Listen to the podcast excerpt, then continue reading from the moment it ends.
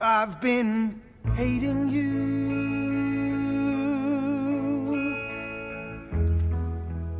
too long to stop now. You're retiring,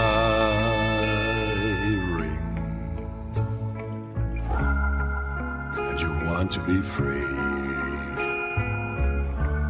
My hate was growing stronger as you became a habit to me.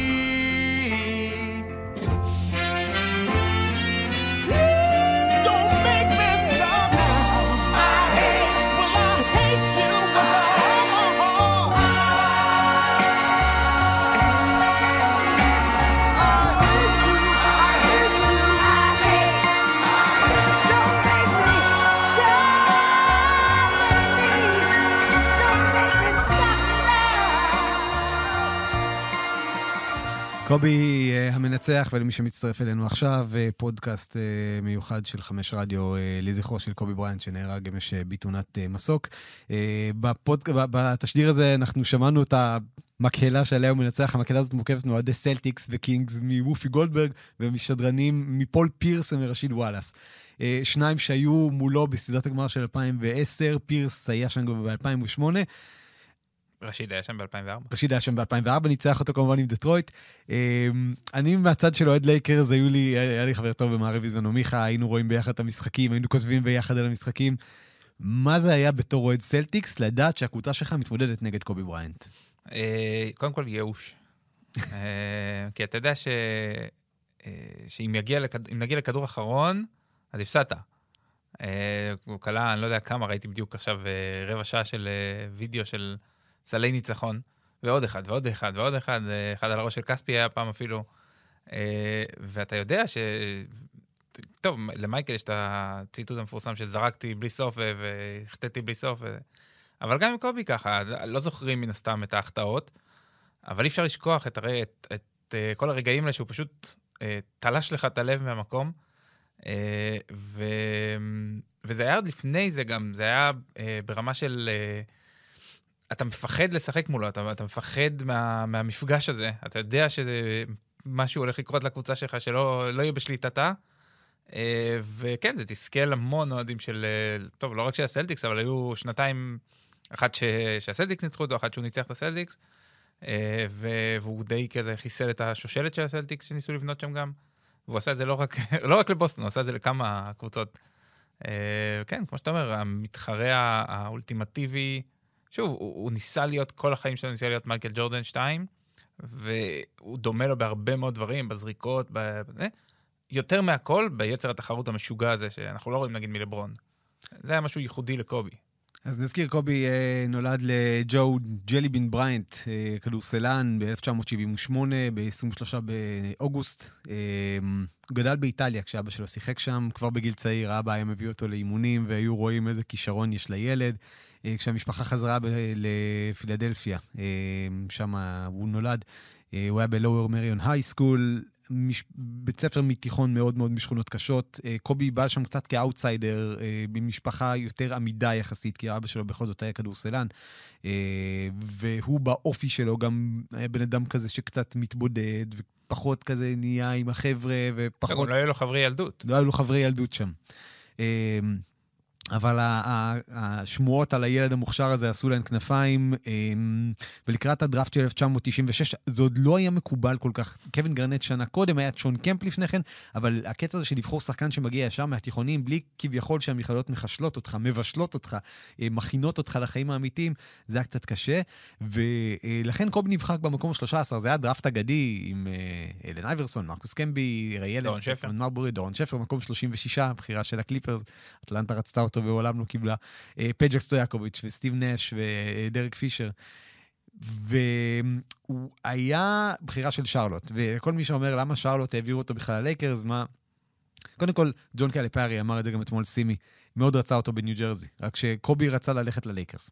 אה, והוא עשה, הם עשו שם את כל הטריקים האפשריים, ואמרו שאם ניו ג'רזי תבחר אותו, הוא ילך לאירופה. אגב, נזכיר, ניו ג'רזי זה לא ברוקלין של היום, זה ניו ג'רזי. כן. אזור הביצות, איזה 20-30 עכשיו, יש תמונה דקות מפורסמת. שלו עם המדים של הסלטיקס באימון. בדיוק. אה, הוא די אבל התחמק מכולם בדרך, כן. הוא היה, כן, היה, ניסו לשמור עליו עד כמה שהיה אפשר לשמור עליו ב-96. בסופו של דבר, אה, הלייקרס, אחרי שנים של חוסר רלוונטיות, אה, נגמרה השושלת של אה, מג'יק. הייתה גם תקופה שהוא ניסה לחזור לשחק, והלייקרס החליטו לבנות את עצמם מחדש. אז ג'רי ווסט עשה הכל כדי לפנות כמה שיותר מתחת לתקרת השכר של אז, שלא הייתה קרובה אפילו לממדים של היום, כדי להביא את שקיל אוניל. ולאדה דיבאץ הוא עבר לשרלוט אה, כדי לפנות מקום באמת. קובי הגיע מן הסתם על חוזה rookie. אה, שק קיבל את החוזה 121 מיליון לשבע שנים, אם אני לא טועה, ושק סיפר באוטוביוגרפיה שלו שג'רי ווסט טס אליו לאטלנטה. להחתים אותו על החוזה, ואז הוא אמר לו על קובי, אה, אתה לא מאמין מה זה הילד הזה שאנחנו הולכים להביא, You're gonna win a lot of championship. אתם הולכים לזכות בהרבה אליפויות. הילד הזה יום אחד יהיה הכי טוב בליגה. ואת זה ג'רי ווסט אמר כשקובי בריינט היה בן 18. אז, אז לקובי באמת לקח אה, זמן אה, להתפתח, וזה התחיל עם זה שהוא היה ה golden child של הלייקרס, אצל קורט רמביס ואצל דל האריס. אה, ואז כשהגיע פיל ג'קסון, הכל הסתדר. הכל הסתדר. עד שלא הסתדר. עד שלא הסתדר. כן, אה, כן, היה, טוב, זה חלק, מה, חלק מקובי בריינט. אמרנו שהוא, דיברנו בהתחלה על זה שהוא היה אה, הולך ראש בראש עם היריבים שלו, הוא גם הלך הרבה פעמים ראש בראש עם החברים לקבוצה.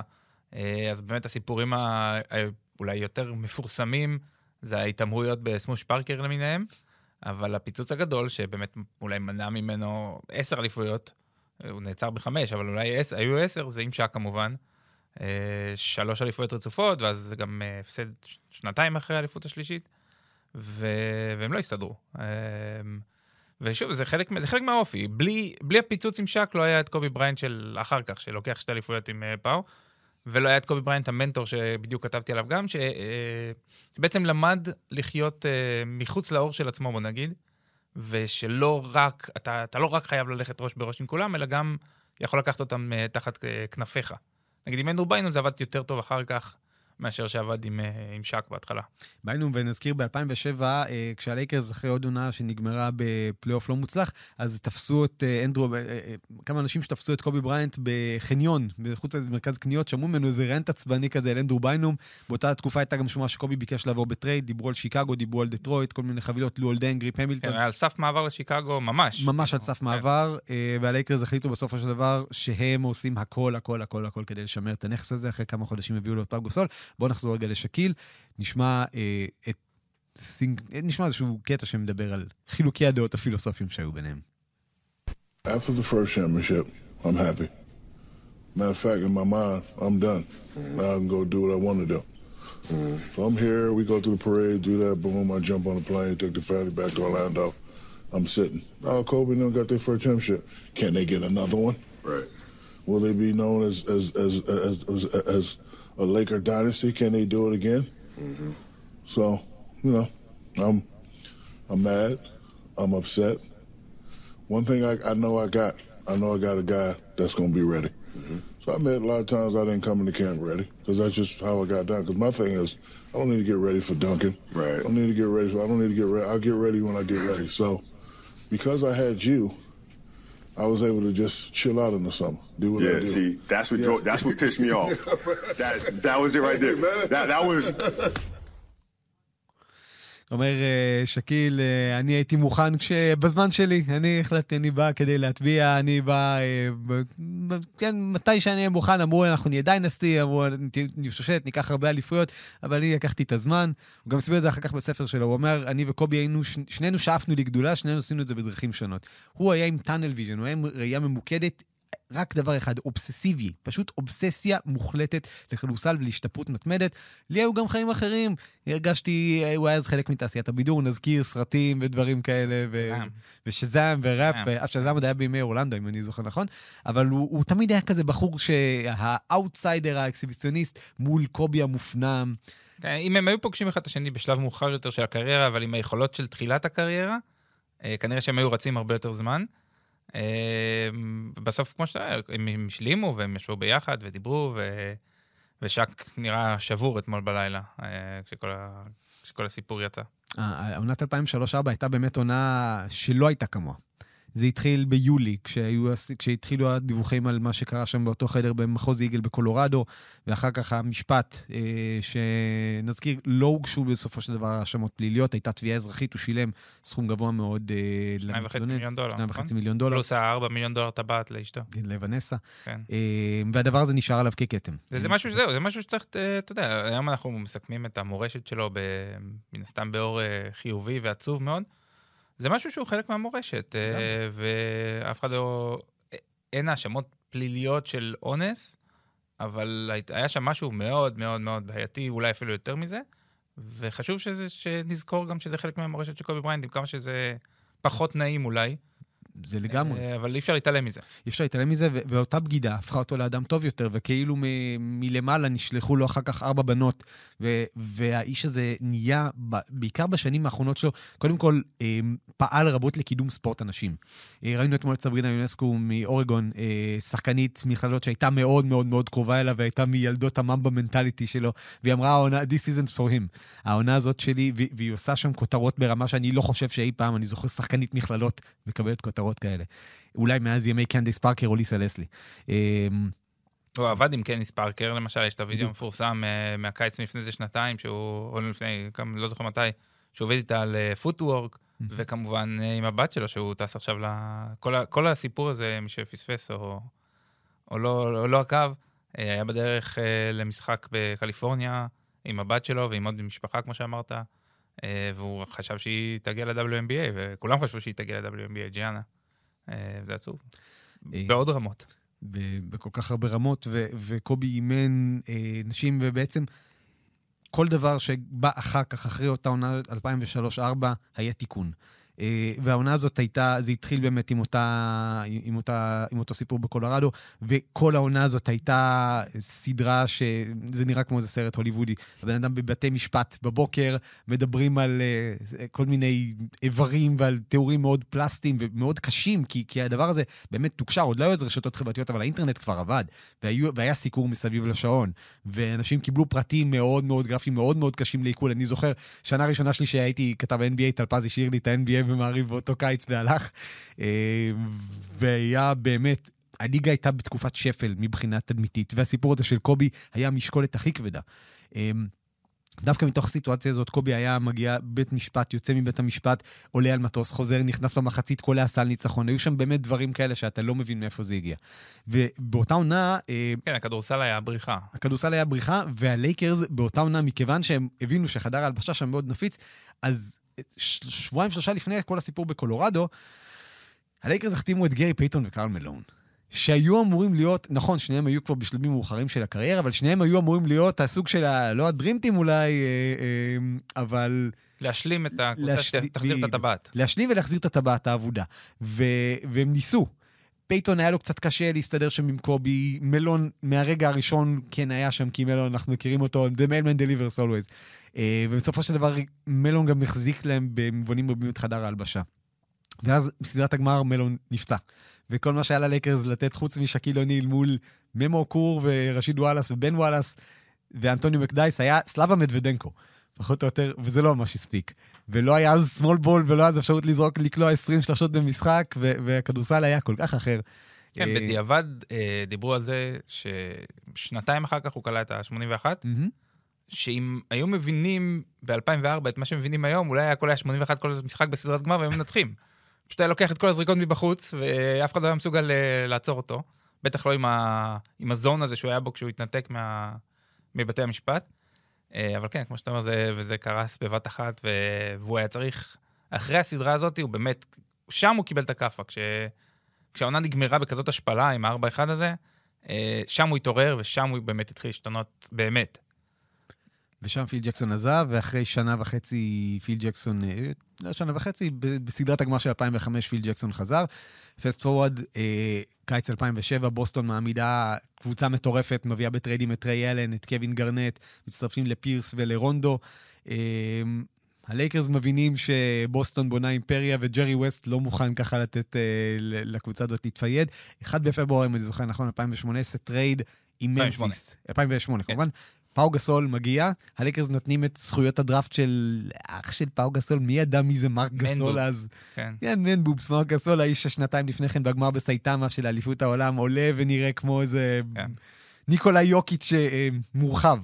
אה, מבחינה פיזית, עוד לא היה כמובן רבע מהשחקן המדהים שהוא הפך להיות, ו- והטרייד הזה עורר עצבים ברחבי הליגה ברמה שאנשים אמרו שזה לא הוגן. אז זהו, אז עכשיו, לפני שאנחנו מגיעים לשושלת הבאה של הלייקרס, בוא תן לי רגע לחזור איתך אחורה גם, כי אמרנו, הוא היה מאוד מאוד מאוד שנוא, ובצדק, אחרי מה שקרה בקולורדו, וה-81 נקודות הפכו אותו אולי בעיני רבים לעוד יותר שנוא אפילו, כי... כי זה בדיוק היה קובי, בתקופה הזאת לפחות של הקריירה, הוא לא שיפר את, הקב... את השחקנים שלידו, רק את הקבוצה. הם כלו 122 נקודות באותו משחק, זאת אומרת שאף אחד אחר לא עשה כלום. אבל הקבוצה הייתה יותר טובה, וניצחה. וזה, ה-81 היה רק ההתפוצצות הקיצונית, היו עוד כאלה, 60 ו... 60 נגד דאלאס בשלושה 62, רבעים. כן, בשלושה רבעים, משהו כאילו זה, 62-61 על דאלאס ב- בשלושה רבעים, וכל מיני דברים מוזרים כאלה באותה עונה, 35 נקודות אה, בממוצע למשחק. וזה להפך, במקום, במקום לגרום לאנשים לאהוב אותו, זה יצר עוד יותר ועוד יותר אנטגוניזם. אה, ואז באמת, אה, גם הטרייד הזה על פאו היה עוד שלב של אנטי לייקרס, אנטי קובי, ודווקא מכל זה, איכשהו, כאילו, בזכות השתי אליפויות הרצופות, הכל השתנה. היית חושב שדווקא האליפויות יגרמו לאנשים יותר לשנוא אותו, אבל לא, הכל השתנה, לטובה. שתי סדרות הגמר נגד בוסטון, 2008 ו-2010, היו לא רק אה, חלק מה legacy של היריבות המפוארת הזאת, לייקרס סלטיקס, הם היו גם חלק ממה שעשה אה, אה, את, ה, את הקריירות של כל כך הרבה שחקנים שם. 2008, פול פירס, אנחנו זוכרים כיסא הגלגלים, יוצא, חוזר, אה, קובי כמעט מנצח אותם במשחק 2, הלייקרס הולכים להשוות, ואז קובי, ואז חוזרים מ-21 הפרש, שזה לא, גם, לא כמו היום, הם חוזרים מ-21 הפרש פחות או יותר בשלוש דקות, אז זה היה משהו. אה, אני זוכר באמת את המשחק הזה שאנחנו, אנחנו, לייקרס, מובילים בהפרש גדול, וכבר כולם בטוחים שזה גמור, ואז סלטיקס לאט, לאט, לאט, לאט, לאט, לאט, אפילו לא היה איזה ריצה גדולה, פשוט לאט, לאט, לאט חוזרים, ובסופו של דבר ריי אלן עם סל מכריע. ה- ה- לא האליפויות... בפעם האחרונה. ב- כן. אה, ואז ב-2010 מגיע התיקון. כשהלייקרס, אה, כשקנדריק פרקינס נפצע, דוק ריברס עד היום זוכר שהחמישייה שלכם עם קנדריק פרקינס לא הפסידה. כן. אה, יכול להיות שהסלטיקס היו מנצחים, גם זה משחק שבע, היו שם כמה קריאות גבוליות, אבל עוד שנה לפני זה כבר, זה היה בדיוק, בדיוק הייתי בארצות הברית, באורלנדו, בזמן משחק 2, Mm. מחוץ לאולם. קורטני לי והאלי כן. צ'וחמץ. זה המשחק, היחיד שאורלנדו ניצחו, אבל כבר היית איזשהו שינוי שם. עוד שנה לפני האליפות הזאתי, אה, כי הוא באמת, הוא הצליח להכיל את פאו גסול, וזה משהו שדי שינה את התפיסה לגביו בשנים האלה. את פאו גסול ואת ביינום, ואני חושב שאפילו הדבר הגדול היה שהוא הצליח להכיל את רון ארטסט. שרון ארטסט, כשהוא הגיע ללייקרס, נזכיר, הלייקרס לקחו את האליפות של 2009 עם טרבור אריזה בתור small forward, ו small forward, אני אומר, שומר הראש של קובי, הבן אדם שמרכיב איתו את הקו האחורי, ואז אריזה הלך, והלייקרס, אה, במהלך שהדהים את העולם הזה, הביאו את רון ארטסט, ה trouble maker, האיש שאף אחד לא חשב שיכול לזכות במשהו, ו- וקובי פתאום מצליח לאלף את ארטסט, לרתום אותו למאמץ הקבוצתי, והלייקרס יוצרים שם קבוצה עם מרקם מאוד מאוד מיוחד. דרק פישר ו- וגסול וביינום, באמת חמישייה מטורפת שמנצחת 4-3 בסדרת הגמר. אודום כבר היה? אמר אודום? אודום, אני חושב שהיה כן. השחקן השישי. בדיעבד גילינו שגם אודום היה מאוד בעייתי, וכן, הוא הצליח, הוא הצליח להשתלט על חדר הלבשה, שזה משהו שהוא לא הצליח לעשות בתחילת הקריירה, וזה זה שינה אותו, שינה את כולם, אה, את היחס אליו. אה, הפך אותו ליותר אה, נערץ, ו- ובדיעבד, היום אתה רואה שזה גם הפך אותו לכזה ששחקנים, הרבה שחקנים פונים אליו.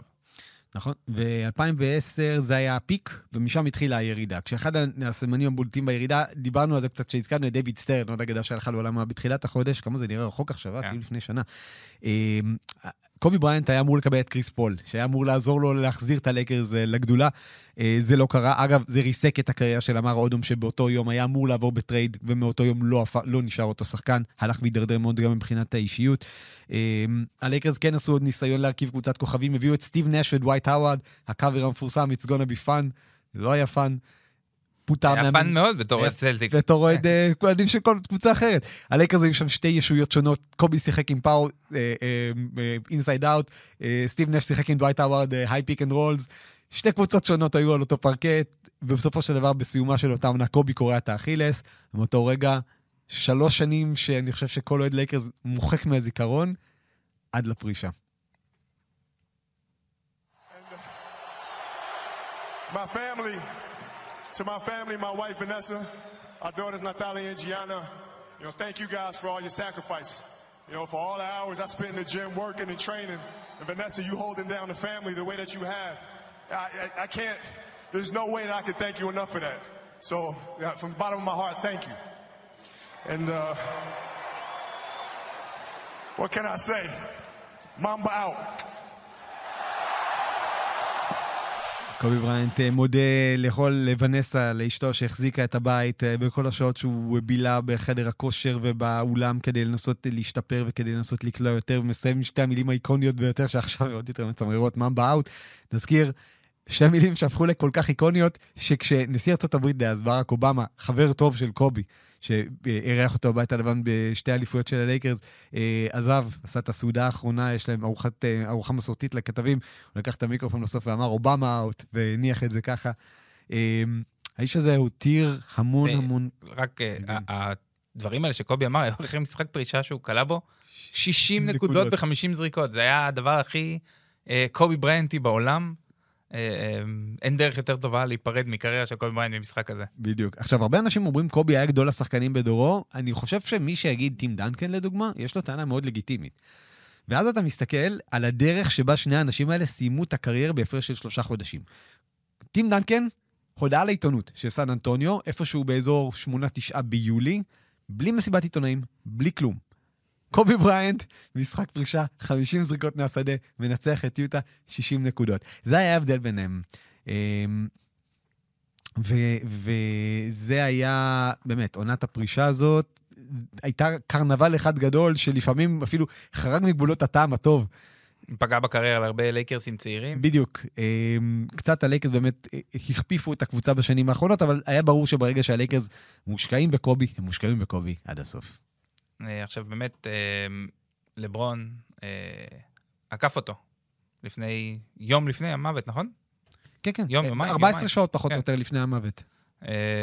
לברון עקף אותו בפילדלפיה, במדים של הלייקרס, ובעיניי, טוב, בעיניי רבים, הפספוס אולי הכי גדול של העשור וחצי האחרונים ב-NBA זה שלא קיבלנו סדרת גמר ביניהם. לברון אז פספס נגד אורלנדו, וקובי פספס אחר כך, וקצת באסה, זה אחד הדברים שתמיד נשארו. אבל באמת, ה- היריבות ביניהם, גם, גם אם לא קיבלנו סדרת גמר, היריבות הייתה מדהימה. אה, וגם הרגע הזה שהוא עקף אותו וקובי אה, פרגן לו, זה הציוץ האחרון בעצם. אה, וטוב, זה, זה לא, טוב, זה לא, קשה, קשה כן, לדבר עליו בדיוק. בלשון עבר. זה מאוד מוזר. ולברון כתב על הנעליים שלו, ממבה for life, היו שתי נעליים 24-23, אה, באמת בצירוף מקרים מצמרר, קובי ברי- לברון דיבר על משמעות של קובי בריינט עבורו, בואו נשמע את זה. I was in high school. Um, you know, I was growing up through the ranks when Kobe came into the league. He was, um, you know, it wasn't a dream of mine to come straight, you know, from high school at that point in time to the NBA. But I was like, wow, a 17 year old, 18 year old kid being able to, to make that leap, that's that's pretty damn cool. Um, and and as I started playing more ball and I went into high school, the things that he was doing on the floor, I you know admired and wanted to be a part of. Um, I went to ABCD camp and he came and talked to all the all the all the kids that was there, and I happened to be one of the one of the kids that was there, and I was just I was just listening. I was just trying to soak everything up I could, you know. And I remember one thing that he said. He was like, "If you want to try to be, you know, great at it, or want to be one of the greats, you got to put the work in. You know, there's no substitution to work." And and I was a 15 year old kid at that camp. You can actually find the footage of uh, him uh, him at that camp. Um, and in 2001, I believe um, I was playing in, in New Jersey, and the All Star game, if I'm not mistaken, and y'all can correct me, was in Philly, right?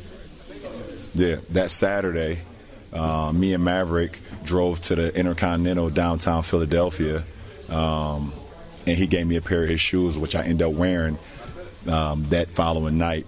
It was the red, white, and blue Kobe's. I was a 15 and he was a 14, and I wore them anyways.